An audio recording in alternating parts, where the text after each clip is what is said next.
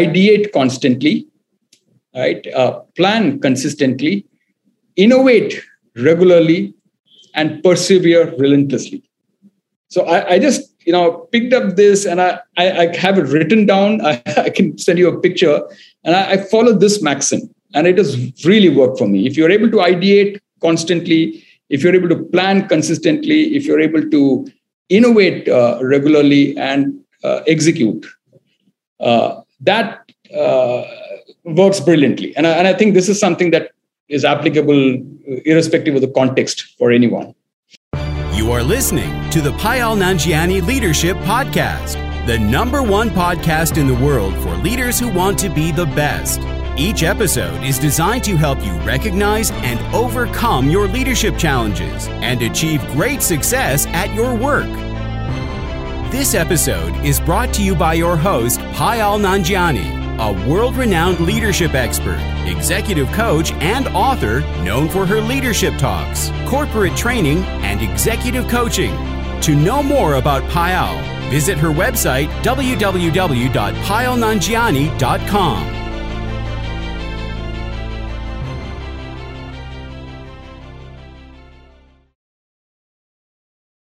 Welcome to the Payal Nanjiani Leadership Podcast. This is your host, Payal Nanjiani, and I am super delighted to introduce our guest on today's podcast.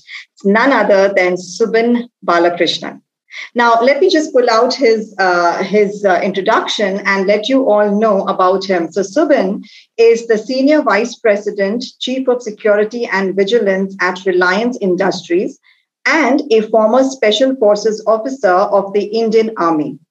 Subin has had a distinguished career in the Indian Army.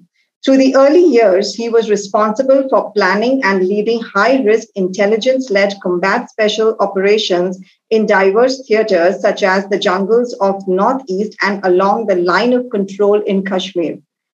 The teams he led and trained have gone on to lead classic surgical strikes across the border. After hanging up his combat boots into 2012, Subin joined the leadership team at Reliance Industries Limited in a strategic role and is conducting special operations in the corporate world.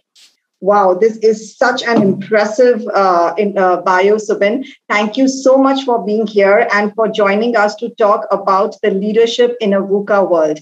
Welcome to this episode, Subin.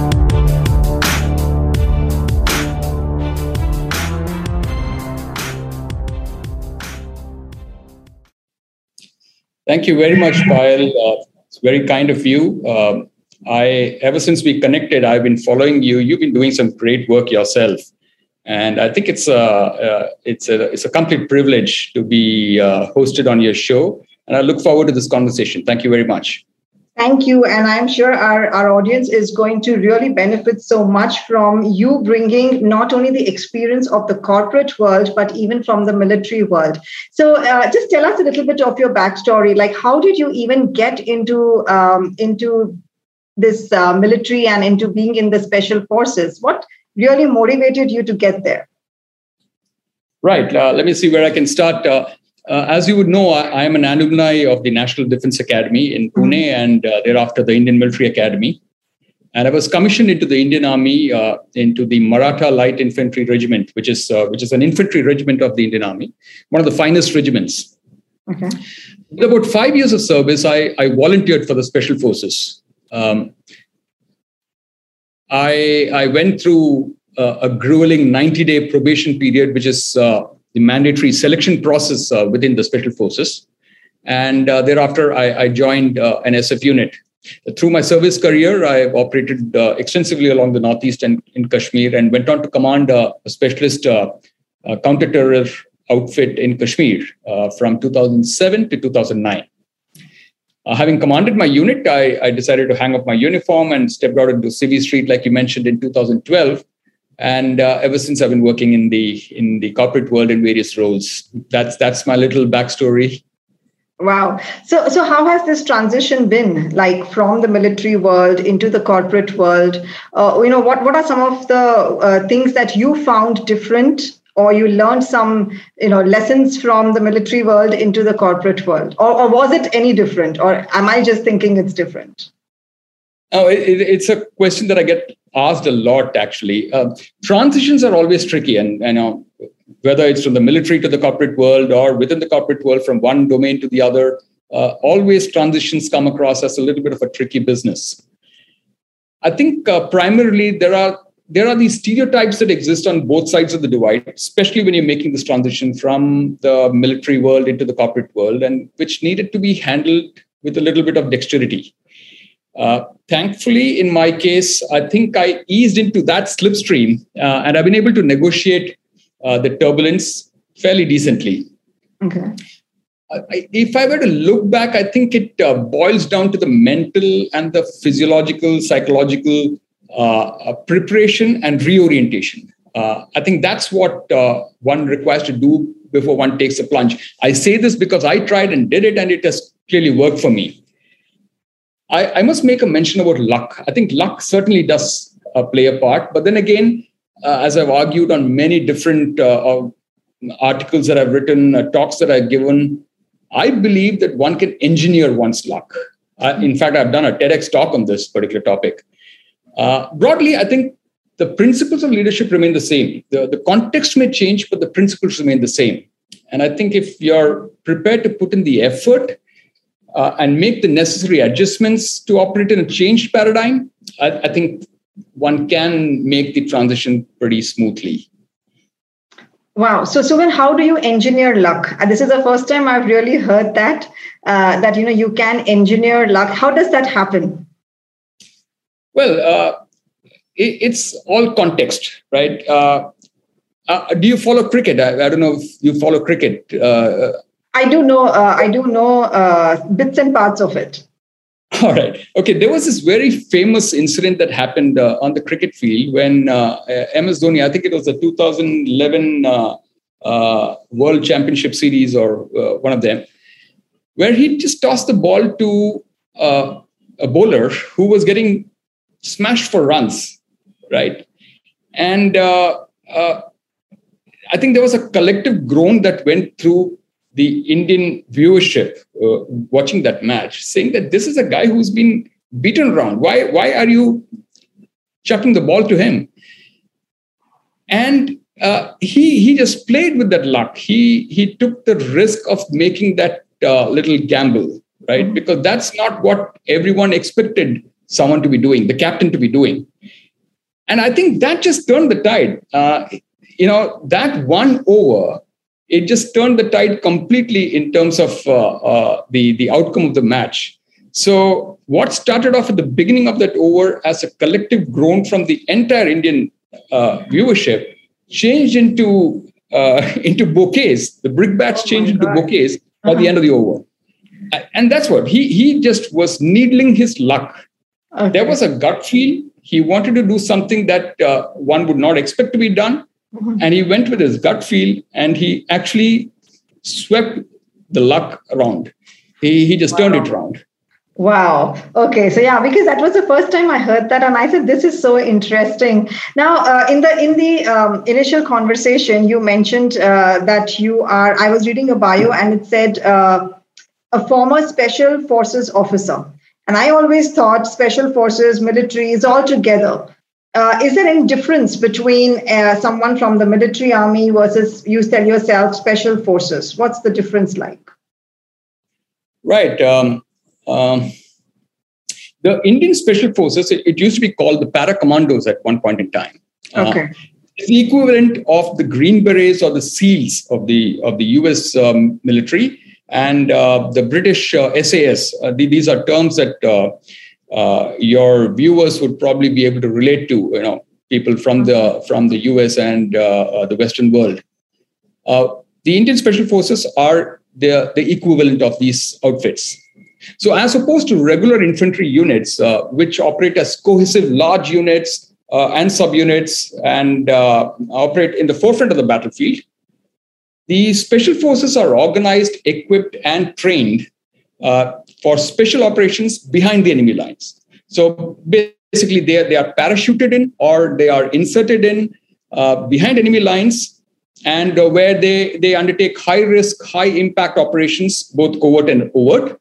Okay. Uh, and and that's that's the kind of stuff that they do. Uh, so therefore, given the nature of these operations, uh, the special forces are manned exclusively by volunteers.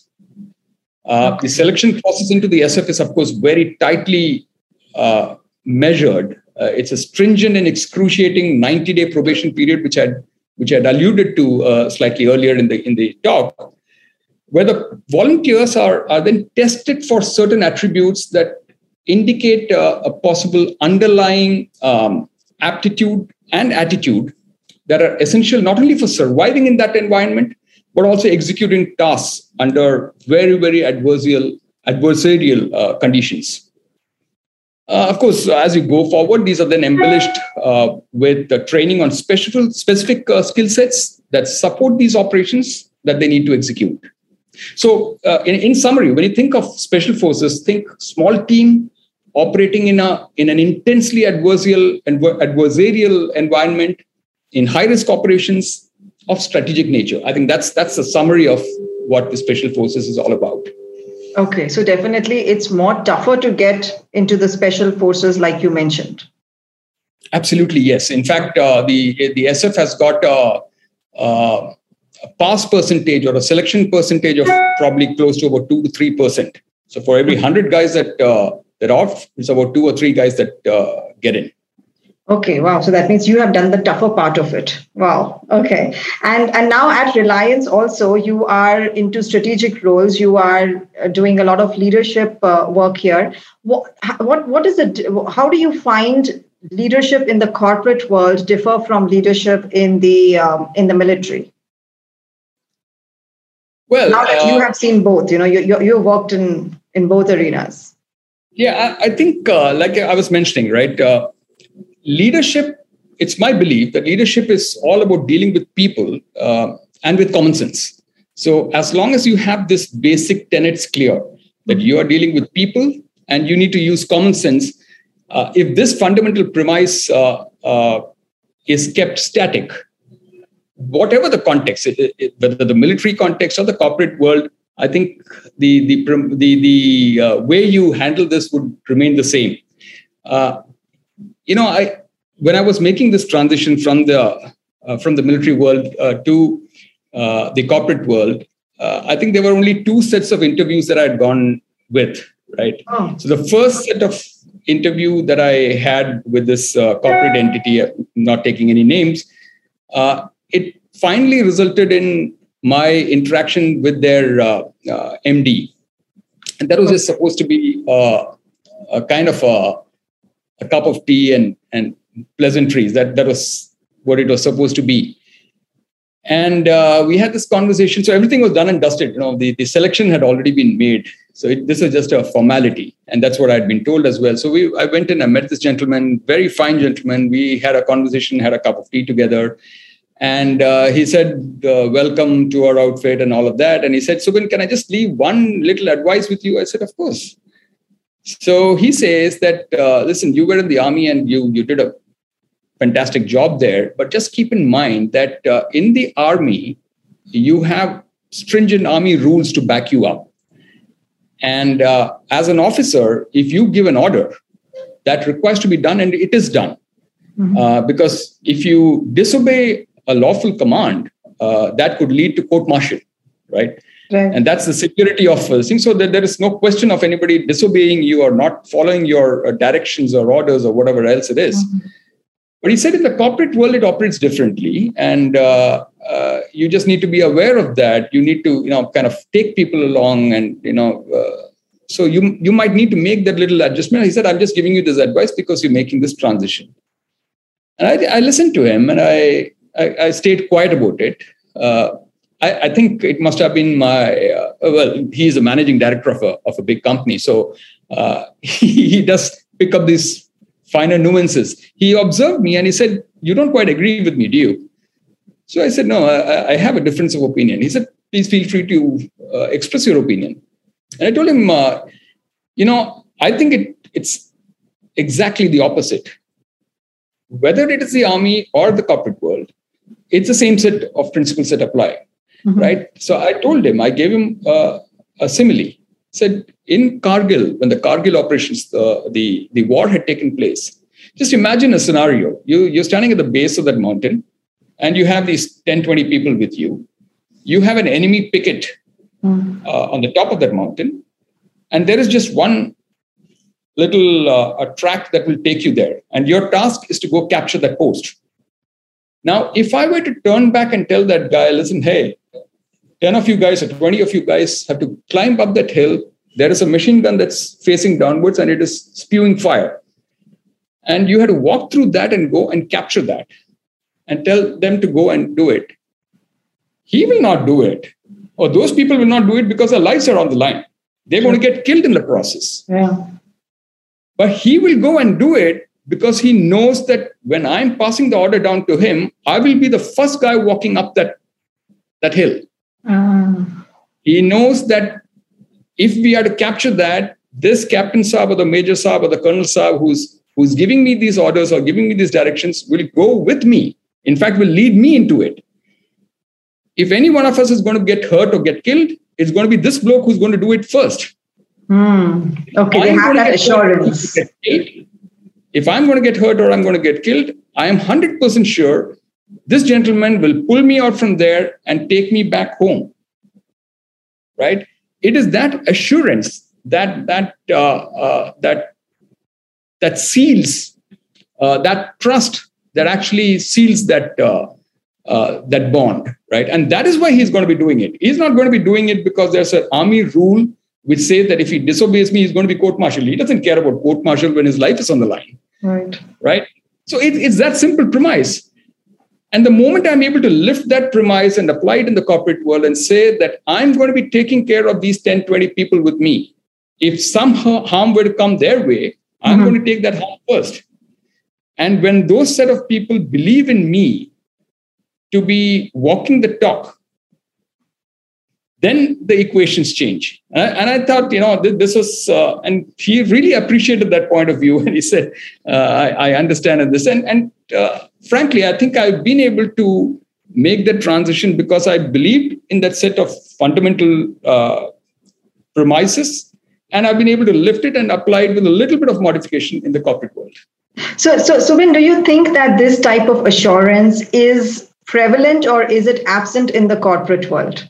this assurance that you said that I know my leader will come, I know he or she will pull me out, and I know he or she will be the first to cross that line. Do you think this is something highly prevalent or highly absent in our corporate world? Well, if you were to take a look uh, across the corporate world, and, and you know, none of these are the the outcomes of such uh, uh interactions are never visible in in months or uh, mm. you know years. Probably it'll take about a decade plus for it to be actually fructifying. But if you look at success stories of how organizations thrive and prosper and grow, and the ones that start folding inwards, if you were to look at it across a spectrum of, let's say, 10, 15, 20 years, you will find that the quality of the leadership that was taking them through this process is what has actually made the difference. It is not technology, it is not, uh, it is not uh, processes, it is not systems, it is just the quality of the people and the belief of the leadership that actually makes this change. Everything else are just uh, uh, pieces that you can lift and paste, right? It's the quality of the leadership that defines the culture, defines the, the way forward, defines the way the growth uh, of the organization happens. And well, that's my belief anyway. No, and I think you're just spot on because today, when we are speaking about this uh, this VUCA world, okay, uh, there is a lot of uncertainty. There is ambiguity. Everyone is like saying, "Hey, it's crazy out there," and especially with the pandemic in, everyone is feeling that. So, when you spoke about this assurance, and I think it is most needed in the world we are in right now. So, how has your experience in the in the special forces been in context to this VUCA world? Now that we are coming into this talk of uncertainty and assurance and everything, how has your experience been in the special forces uh, with relating to this VUCA world now? Well, yeah, very, very good question, actually. You know, um, so if you look at uh, uh, the corporate world, any entity or organization uh, they build projects uh, or, or they undertake projects to build an enterprise. And that's how organizations grow, right? It's small projects that that uh, move into larger projects. And the end state of each of these projects is to reach what they call a steady state.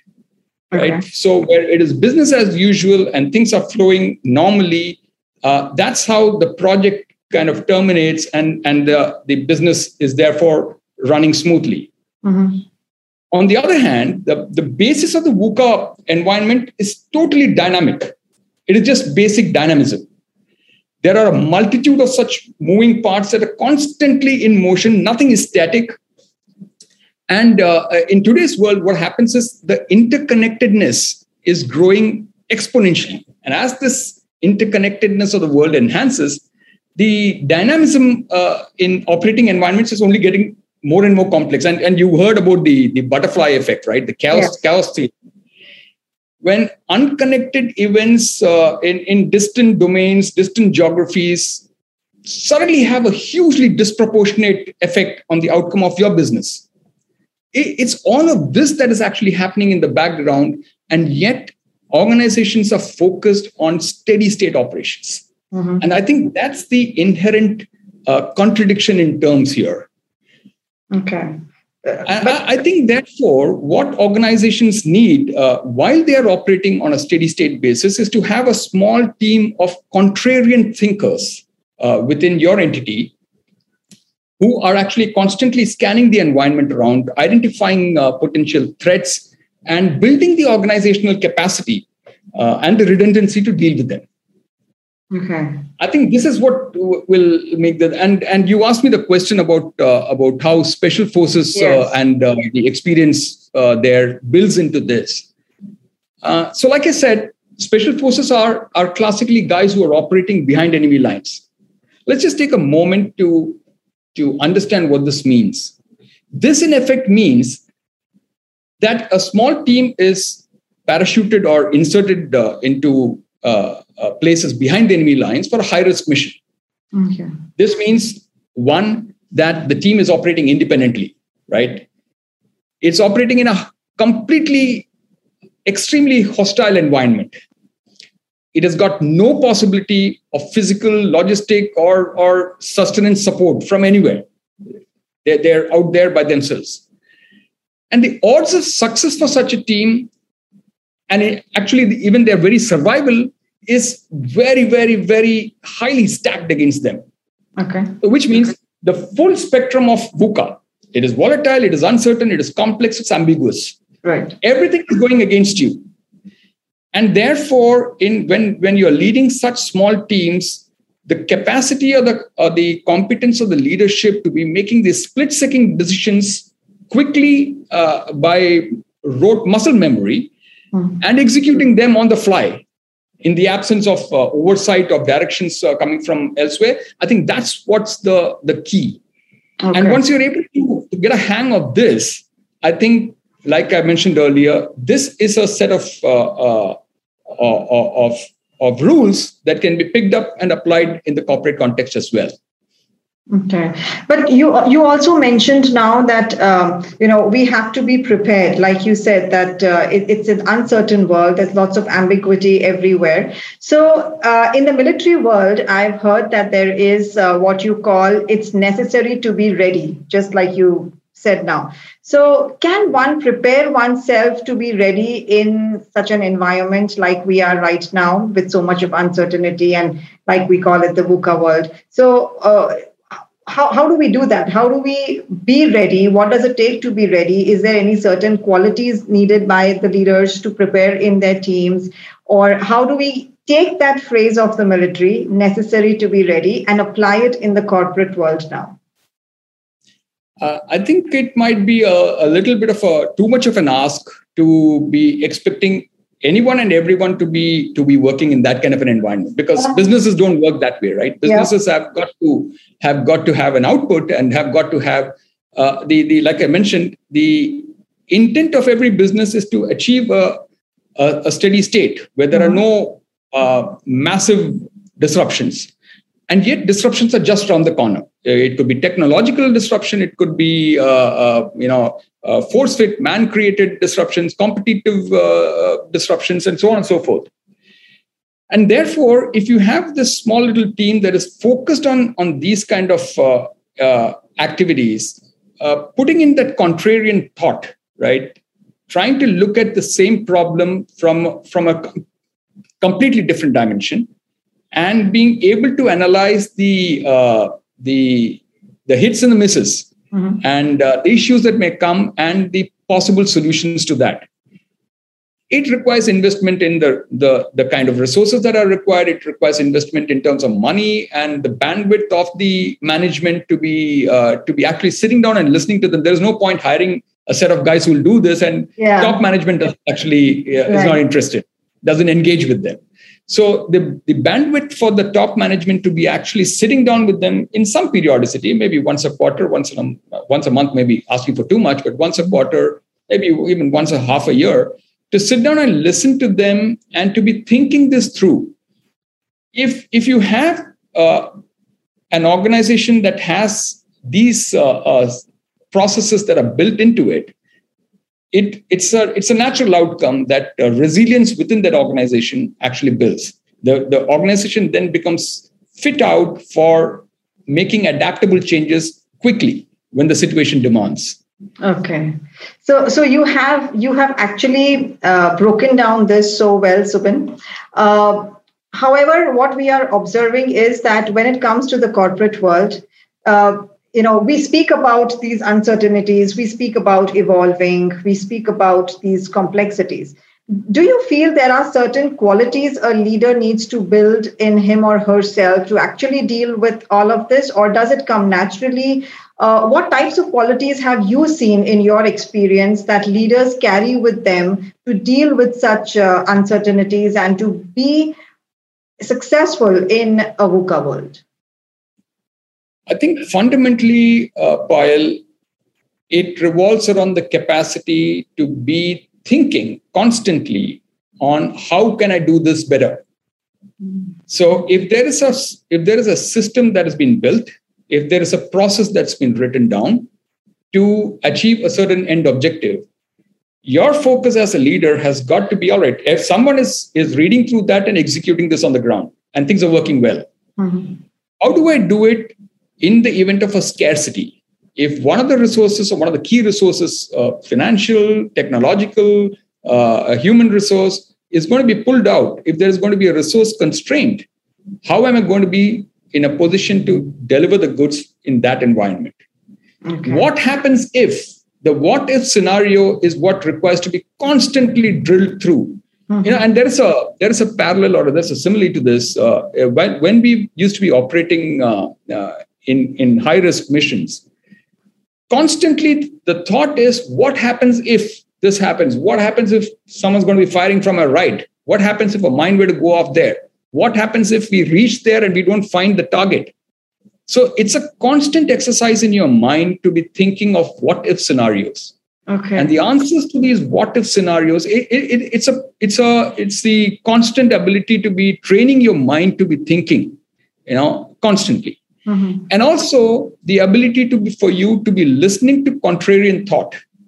So if there is a if there is a method that you employ to get uh, results is there somebody else who can who can think up a different methodology it might be painful it might not be uh, efficient to start off with but it might be effective mm.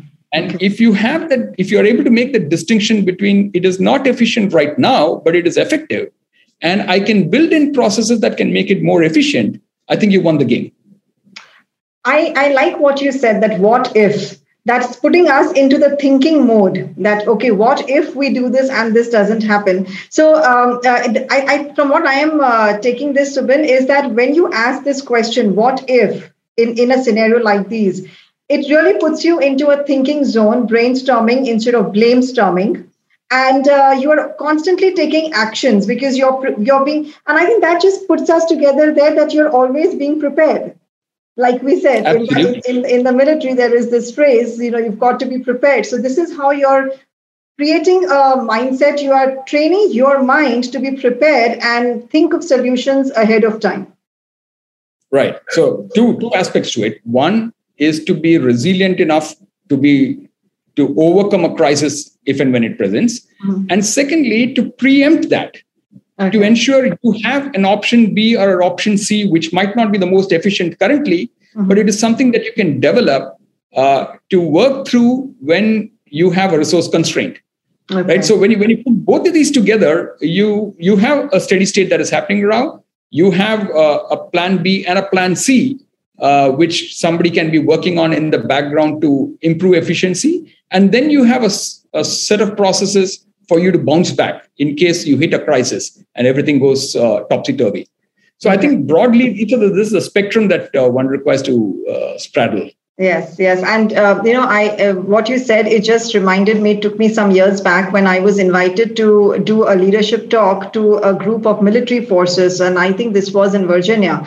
And uh, one of the things I learned from them was their ability to be resourceful rather than depending on the resources. So it just, you know, what you said just took me back, and I thought I would uh, share that. But, you know, just talking with you, Subin, I think that I, I would just keep having more and more questions. But I know time is um, here to wrap up. So before we wrap up, I would like you to share what would be your advice to leaders who want to succeed in this VUCA world, who want to make uh, sure that they succeed no matter what? Well, uh, while I'm not too sure if I'm qualified or competent enough to be dishing out uh, advice for, for leaders, but uh, I'll be happy to share what has worked for me. Sure. Right? And what, what has worked for me is simply uh, the ability to say what you'll do and then follow it up with doing what you actually said if if this in essence you're able to replicate it it's not simple at all it was definitely not simple for me because there are competing influences and uh, the the excitement to be following a shortcut all of these start creeping in but if you if you stay this path of communicating very precisely about what you intend to be doing and then doing exactly what you said you would do. It builds trust and it, it just bonds the organization together, or the, the parts of the organization together. Mm-hmm. Uh, this has really worked for me. And, and I think I must leave one more uh, maxim that I kind of developed by myself and I follow it is what I call the IPIP maxim, right? And IP IP stands for uh, ideate constantly, right? Uh, plan consistently, innovate regularly and persevere relentlessly.